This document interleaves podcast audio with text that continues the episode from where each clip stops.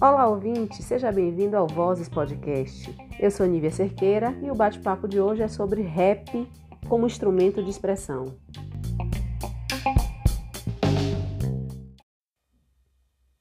O entrevistado é o rapper baiano Jeff Rodrigues, que é fundador da banda Quadro, é arte educador e filósofo. Seja bem-vindo, Jeff Rodrigues, ao Vozes Podcast. Tudo bem, Jeff? Opa, tudo massa, Nívia. Eu que agradeço e obrigado pelo convite. Eu que agradeço a você. Mas vamos lá. Como você definiria a cultura hip-hop?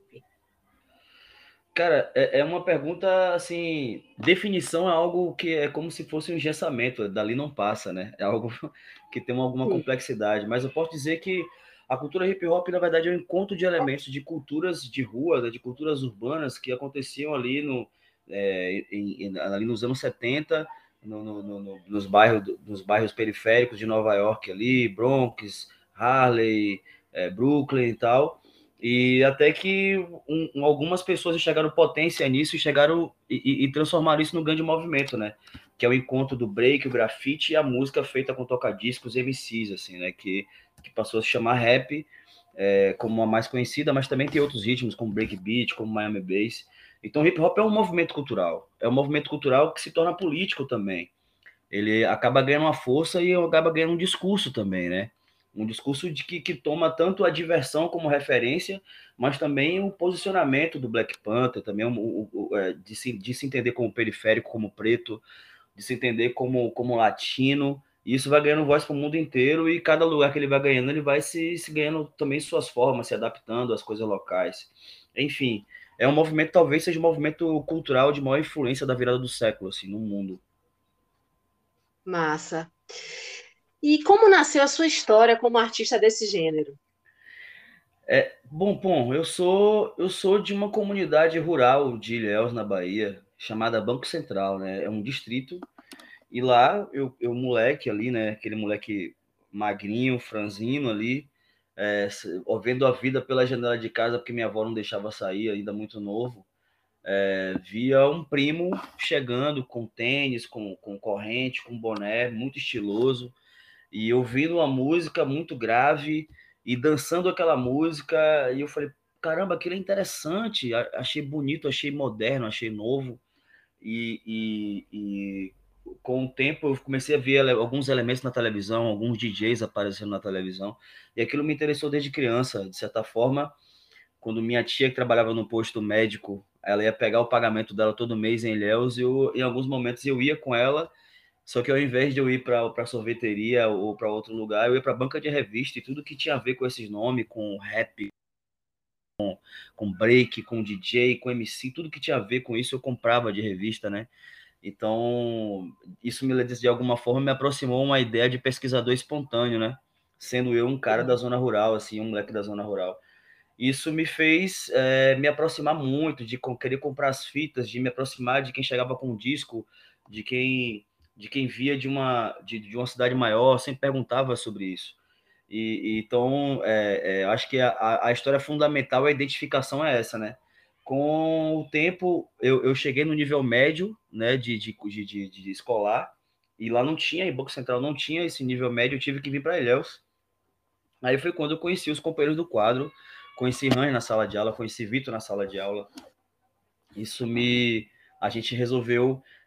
se conectar nesse sentido, assim, eu sempre ia para casa do outro para ouvir algum álbum, alguma fita que tinha chegado, algum vídeo que chegava, a gente sempre cultuava isso, sempre era a nossa diversão, né? A gente sempre fez isso, e até o momento que uma professora chegou na sala de aula e falou: gente, vai ter uma mostra de valores artísticos da escola pública, e todo mundo que tiver uma atividade artística para apresentar, a gente vai fazer uma apresentação, vocês podem ensaiar aqui, e vocês vão fazer uma apresentação no Teatro Municipal em tal data. Aí apontou pra gente, vocês que eu sei que vocês gostam de música, vocês podem montar uma banda aí, tem os instrumentos ali da fanfarra e tal. Então a gente acabou improvisando uma bateria com os instrumentos da fanfarra, escrevemos uma letra, Hans escreveu uma letra, eu tava meio ali naquele momento ali só, querendo uma adaptação ou outra, E a gente montou uma banda tentando, digamos assim, tentando simular o som eletrônico nos instrumentos, né? E a gente acabou achando um som próprio, que é aquele som de rap feito com instrumentos, e a gente não tinha muitas referências nesse sentido. E anos depois, o Quadro surgiu ali. Na primeira apresentação, que foi em 96, surgimos no palco como Quadro Negro, né? E depois, anos depois, é que ele veio se transformar no Quadro, enfim. É isso. Legal. Eu não sabia que o Quadro era por conta do Quadro Negro.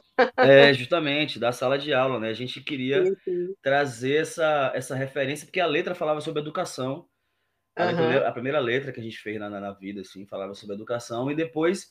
a gente percebeu que também ligar, porque pensando no Quadro Negro, nas possibilidades desse nome, por exemplo, não só o Quadro Negro da escola, mas pensar no Quadro Negro quando você encontra um paciente em coma, falou, ó, a situação, o quadro do paciente não é positivo, tá um quadro negro aí. Ligar o negro é uma coisa ruim. E a gente percebeu isso dentro dos estudos da questão racial brasileira e universal, assim. A gente falou, ó, vamos tirar esse negro daqui, do nome, né? Porque eu acho que o quadro, ele é mais amplo nesse sentido, então a gente resolveu refletir e trazer essa simplificar, né? É isso. Sim, sim. Interessante que você falou aí sobre a questão das letras sobre a educação, né? E aí eu entro na próxima pergunta. O rap é uma ferramenta de expressão poderosa, como você falou, né? De manifestação política, cultural, movimento social que dá voz às comunidades, afirmando sua identidade étnica, social, religiosa. Entretanto, o rap assumiu durante muito tempo uma imagem marginalizada. Na sua opinião, as narrativas de apologia às drogas e ao tráfico, em alguns momentos, né, foram determinantes para o preconceito em torno desse gênero musical? Ou existe uma segregação estética mesmo por ser música de periferia? Qual a sua opinião? Eu acho que a periferia, antes mesmo da sua manifestação artística, cultural, ela já sofre naturalmente uma segregação, historicamente. Na verdade, a periferia, a favela, é resultado de uma segregação histórica brasileira, né? A gente olha para a história da escravidão e só existem dois lados dessa história. Aquele que se beneficiou com a escravidão e aquele que sofreu a sequela dessa escravidão. As pessoas que foram escravizadas e que foram libertadas, entre aspas, né? Libertadas, sim, elas foram para as favelas, jogadas. Quem estava na zona urbana, elas foram jogadas na favela. E a favela é aquela história do nós por nós. Então, assim, os portugueses, em vez de dar um emprego para um preto, ele dava um emprego para um amigo dele italiano, amigo dele alemão, europeu e tal, né? Ele preferiu, outras pessoas voltaram para aquela casa grande para poder, pedindo para ser escravo novamente, para poder se alimentar, porque a situação estava difícil, cara. Então, assim, quando a gente entende que a gente vê uma quantidade de pretos hoje, do nada, criar uma manifestação cultural que é a mais influente da virada do século, a gente entende que quem estava do lado dele era o traficante. A referência que ele tinha era aquelas pessoas, era aqueles ali que eram nossos irmãos, entende? Era um irmãozinho que estava no tráfico, o irmão viciado, a senhora, a tiazinha que vendia uma cachaça na porta do bar ali, que ela transformou a janelinha de casa dela num barzinho. Então, são essas pessoas que são os parceiros, entende? A pessoa que é considerada do bem, gente do bem, de certa forma, que nunca olharam, que olhava atravessado para essas pessoas, nunca foram pessoas de bem para nós, sabe assim? Então, entender que existe a indiferença recíproca, esses valores sociais cristão, católico, que traz por essa pessoa, o filho do colonizador, que acha que ele é uma pessoa educada e que nós não somos e tal, de certa forma, ele precisa rever, porque o benefício da vida dele, a vantagem que ele tem na vida é resultado de estupro, de invasão de terra, de escravidão. Na verdade, a gente é quem pode dormir com a cabeça tranquila, porque a nossa pouca riqueza não foi resultado de escravidão ou estupro de ninguém, entende? Então, o rap é resultado disso. São essas pessoas que são nossos parceiros. Aquele cara que tá traficando na esquina ali, sabe, assim, ele talvez não tenha tido a mesma oportunidade que um cara que é amigo de um colega de faculdade, daquele moleque que é dono do banco, o pai dele é gerente do banco, então ele vai chamar o amigo dele que faz economia, não vai chamar a gente aqui na periferia, entende, assim? Então, sim, quando a gente vê nesse sentido, esses heróis que a televisão sempre me mostrou, não parecem comigo, sabe? Nunca apareceram comigo. Então, essa visão a gente assumir esse lugar, a gente não teve muita escolha, né? Eu tô falando a gente, eu tô falando dos meus irmãos. O Quadro é só um diante de tantas manifestações e cada um com suas características, né? Mas, de certa forma, é um olhar geral sobre isso. Eu entendo muitas vezes porque o cara mete um corretão de ouro, mete o carro e diz assim, isso aqui é meu irmão. Você acha que dinheiro, preto e dinheiro são palavras rivais? Então, toma aqui, ó. É isso aqui, é o que nós somos. Só você que pode, então a gente também pode, sabe? Assim, é um negócio, é uma sequela. É uma sequela que gera outra sequela e gera outra sequela. Por sorte, e a gente agradece todo dia por estar vivo, porque a possibilidade de não estar também é muito grande. É verdade. Quando você iniciou com o Quadro, você começou com o rap, trazendo essa realidade, esse contexto da sua vivência.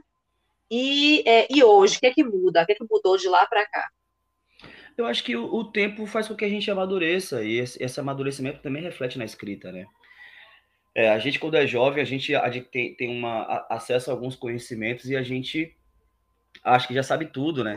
E quando a gente amadurece é quando a gente percebe que não sabe nada. Eu não sei quando o Sócrates falou que só sei que nada sei, sim, mas eu acho que ele não era um adolescente, ele já era um homem maduro, imagino que seja, né? E eu acho que é nosso caso. A gente acabou de lançar o Preto Sem Açúcar, que é um álbum, talvez o nosso álbum mais maduro, é o nosso terceiro álbum, né? É um álbum com o maior número de participações, assim, é um álbum que a gente está gostando muito, e a gente já considera o melhor álbum da música brasileira 2021. E eu falo isso, assim, com muita tranquilidade, porque eu tenho ouvido música brasileira, eu acho que a gente chegou num resultado, numa obra que está muito interessante, tanto na parte musical quanto na parte visual também. E eu lancei também o Espiritual EP agora, que foi logo uma semana depois que eu saí do estúdio com o Quadro, fui gravar meu EP. E eu acho que a gente está falando das mesmas coisas, só que numa perspectiva de quem está com ali ao redor dos 40 anos, sabe? Não é a mesma coisa de quem está com 18, 22, sabe? A gente já paga contas, a gente já não mora com os pais, pelo menos a maioria, assim. Já não mora com os pais, né? Já vive a vida ali. A gente percebe as coisas não pela televisão, mas vivendo ela todos os dias, né? Então, uma coisa é um rap feito por meninos, outra coisa é um rap feito por homens. Então, essa é a diferença fundamental. Bacana. E esse novo álbum intitulado Espiritual, ele tem a ver com a sua vivência, a sua evolução, a sua caminhada espiritual? Na verdade, ele espiritual com esse espiritual nesse lugar que a gente imagina, né? Que é uma percepção mais espiritual da coisa, a gente chegar mais à essência das coisas, né? Buscar um pouco mais para além da superficialidade delas, assim, enxergar o que há por trás desses rostos, o que há por trás desses fatos, entender que o que move o jornalismo, o que move a música, o que move a política, como exemplos, né, para a gente chegar à essência das coisas. Mas o espiritual com S é um ritmo que antecede ao blues, é o canto, é um desses cantos de trabalho que acontece na lavoura nos Estados Unidos antes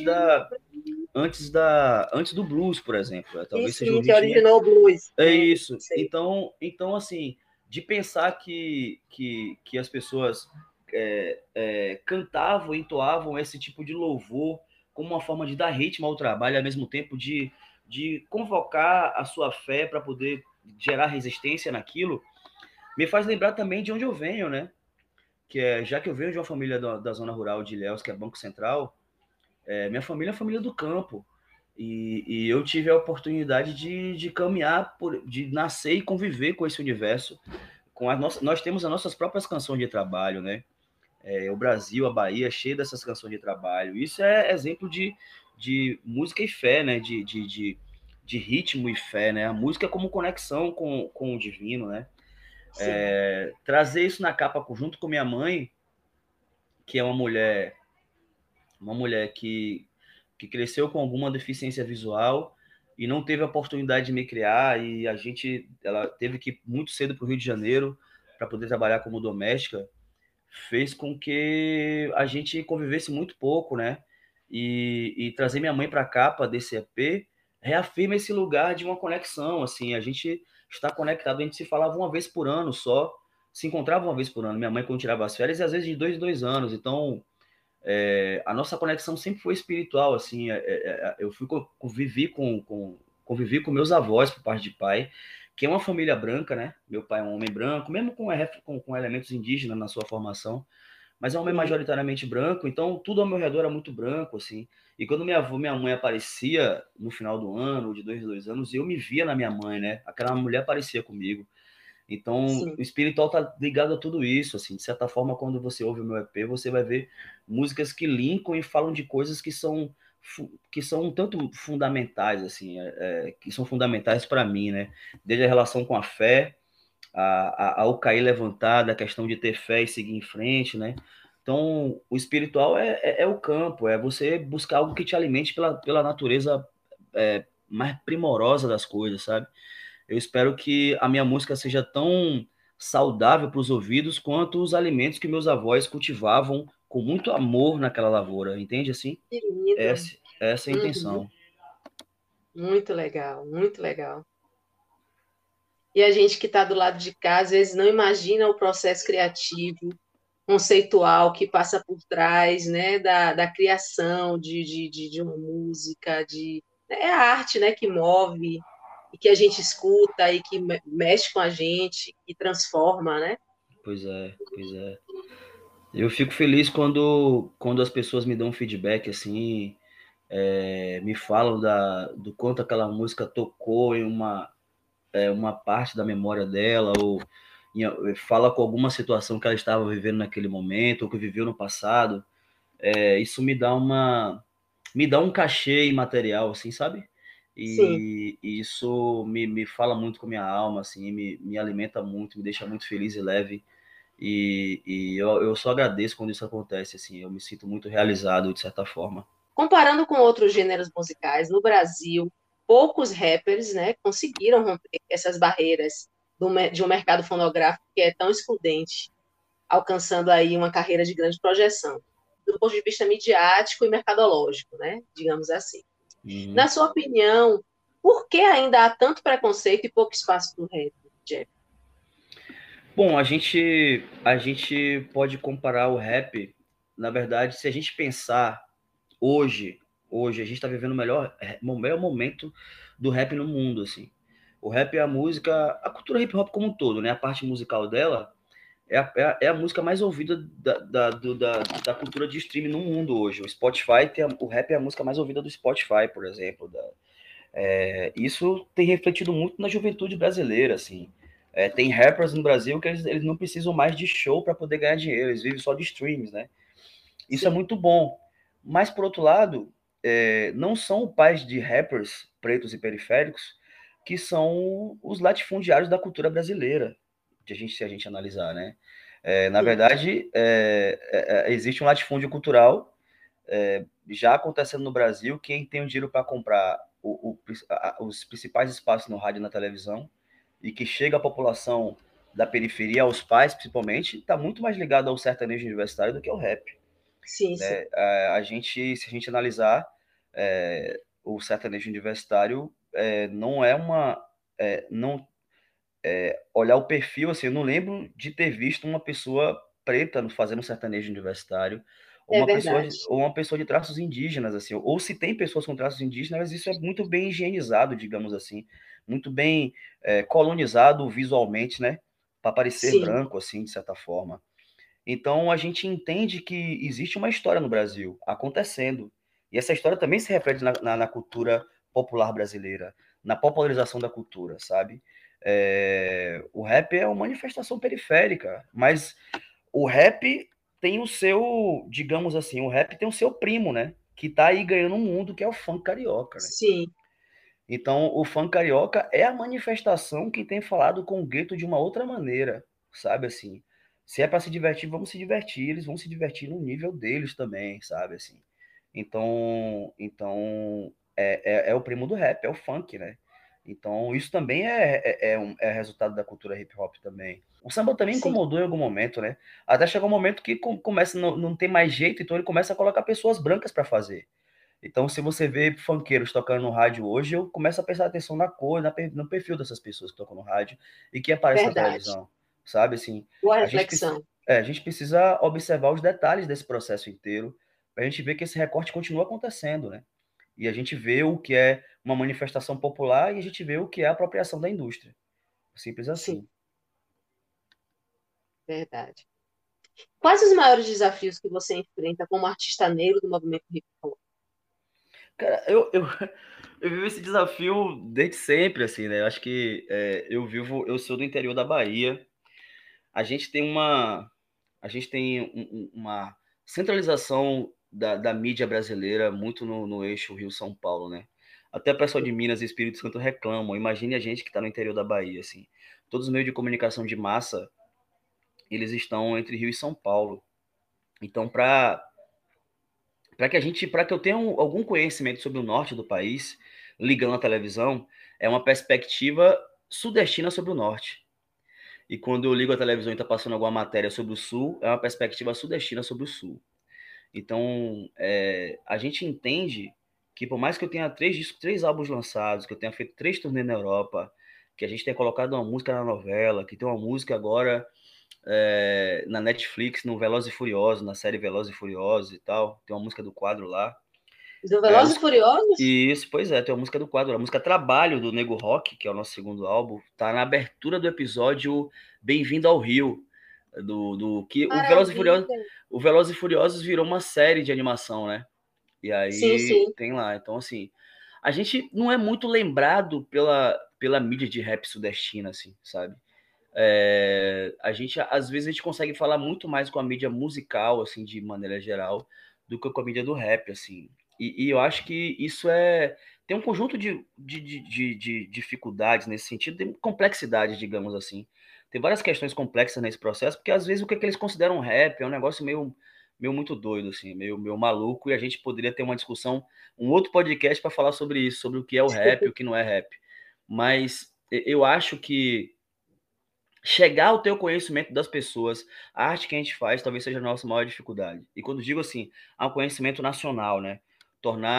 Ganhar visibilidade é uma coisa complexa no Brasil.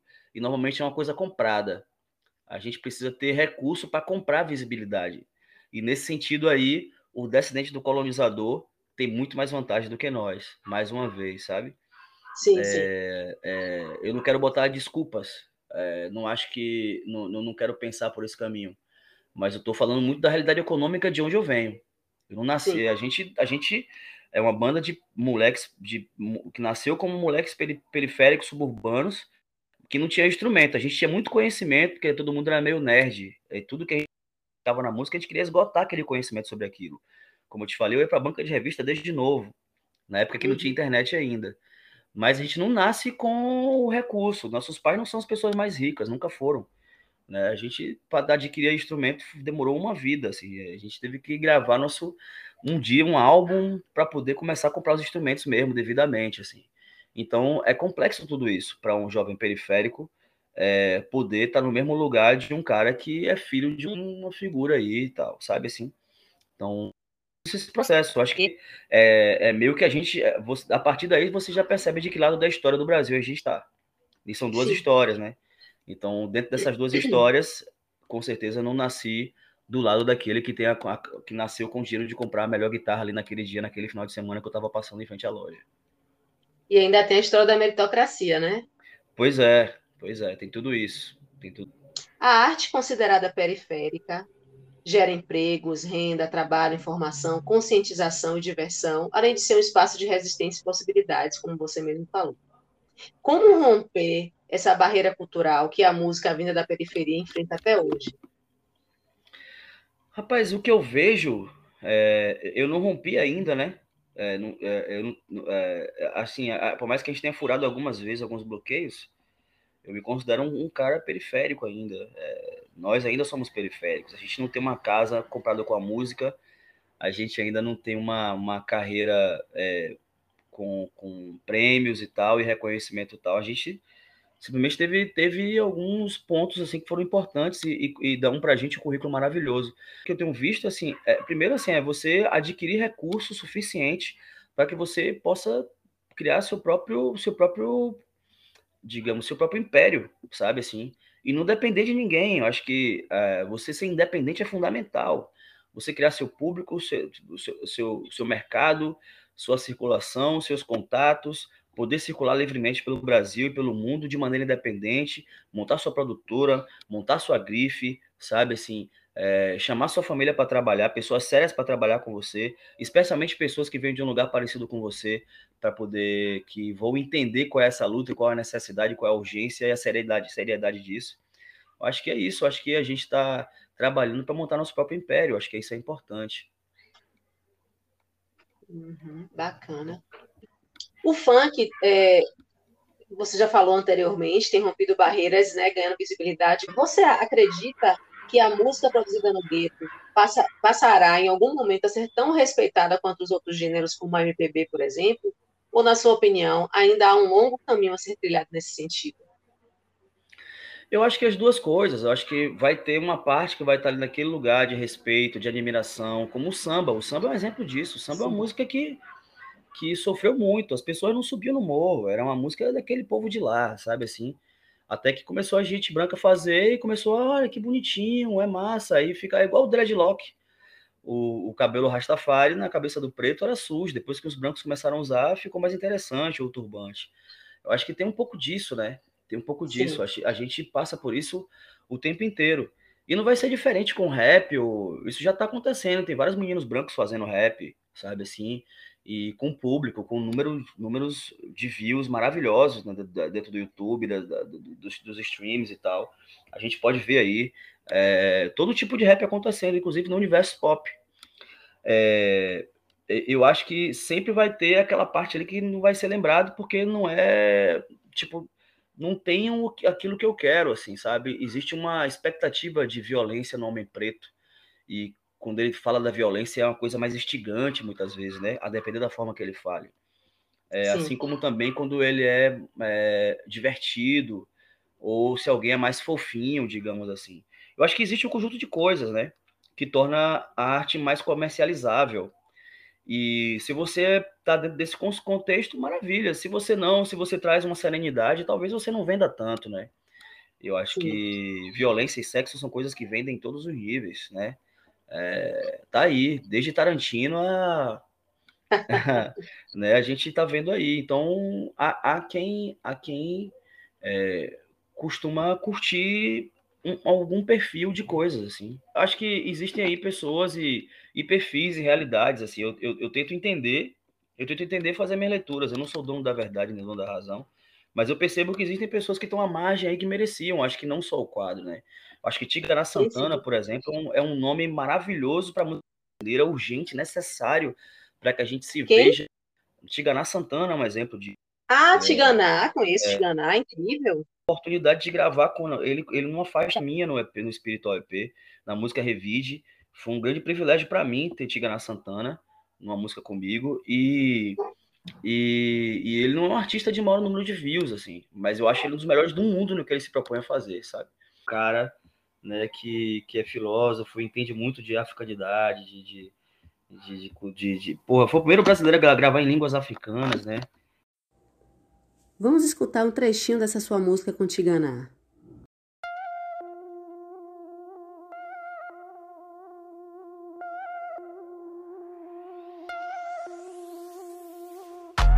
A cubeta com a mundele, confundile com a mundele.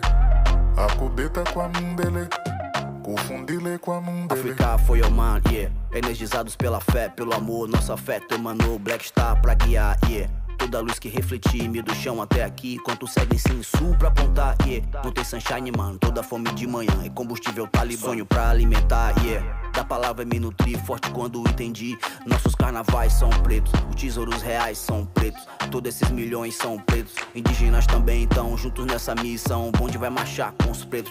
Já montei meu time, convoquei meus felas. 50 tons de preto e suas aquarelas. Força da natureza sente a nuvem negra. Abelhas africanas sobre suas umbrellas. Pelo nosso, pelo mundo é bonfire bambam. Mestre Moa no Revide é bonfire bambam. A revolta do Cabula é bonfire bambam. Mira o colarinho branco e bonfire bambam. Tambores vão pra guerra, é bonfire bambam. Escalando nosso time, bonfire bambam. Nossa voz ganhando o mundo, bonfire bambam. Pelo samba de terreiro, bonfire bambam. No axé pra ficar belê. A cubeta com a mundele, confundile com a mundele. Pô, demais, assim, eu sou muito fã dele e me senti privilegiado de, de tê-lo no meu EP, no meu primeiro EP, assim. E um artista muito conhecido lá fora, que malmente é conhecido no Brasil. Pois é, assim, pois é. E eu acho que daí a gente tira do qual é o perfil que se quer, né? É o que é que eu quero, né? Será que eu quero intelectualidade preta de verdade, discutindo a fundo questões importantes para serem discutidas? Ou aquilo não me interessa tanto? Eu quero mais uma coisa aqui, mas... Enfim, é isso. São vários irmãos tentando também, eu tenho que respeitar os irmãos. Os irmãos estão aí ganhando a vida deles, buscando fazer e ganhar seu dinheiro também. E eu tenho que respeitar, mas acho que existe um perfil que aceita e outro que não é. Eu acho que existem pessoas que são mais açucaradas do que outras. E o Preto Sem Açúcar está aqui, tentando ganhar seu espaço nessas prateleiras aí também, enfim. Sigamos. Que mensagem, Jeff, você deixa para artistas negros que enfrentam dificuldades para viver de sua arte? Cara, eu acho que a gente tem que ser... faça o que você achar que é certo, velho. Siga a sua consciência agora, vá na sua, sabe assim? Seja de verdade na sua busca. Todos nós vamos errar. Às vezes a gente pensa que é feliz onde a gente não está. Mas isso é normal também, né? Então, assim, se é isso que você quer mesmo, se você é isso que ama mesmo, vai com o seu amor, vai de cabeça, assim. Amigo, que você faz? Vai sempre de uma forma que você consiga comer. Ter café, almoço e janta, lugar para dormir e vai que vai. Né? A vida passa rápido. Então, se a gente não acreditar na gente mesmo, ninguém vai. Então, só temos nós, primeiramente, a gente. Depois, quando a gente se confia muito na gente, começa a acreditar muito, começa com essa confiança, começa a conquistar pessoas ao redor. O nome disso é fé mesmo, o nome disso é espírito, o nome disso é alma. E a gente se conecta e as pessoas são convencidas por essa presença nossa. Obrigada, Jeff, pela sua participação. Foi muito bom esse bate-papo. Ah, que isso. Eu que agradeço, Nívia.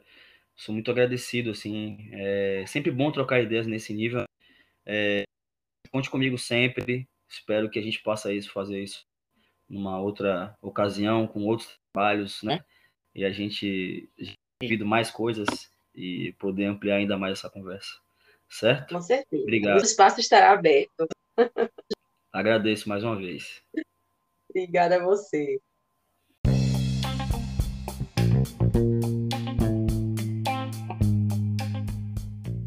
Obrigado, ouvinte, pela sua participação. Para acessar outros episódios, acesse www.vozespodcast.com.br ou no Instagram, @vozes_podcast. Até a próxima!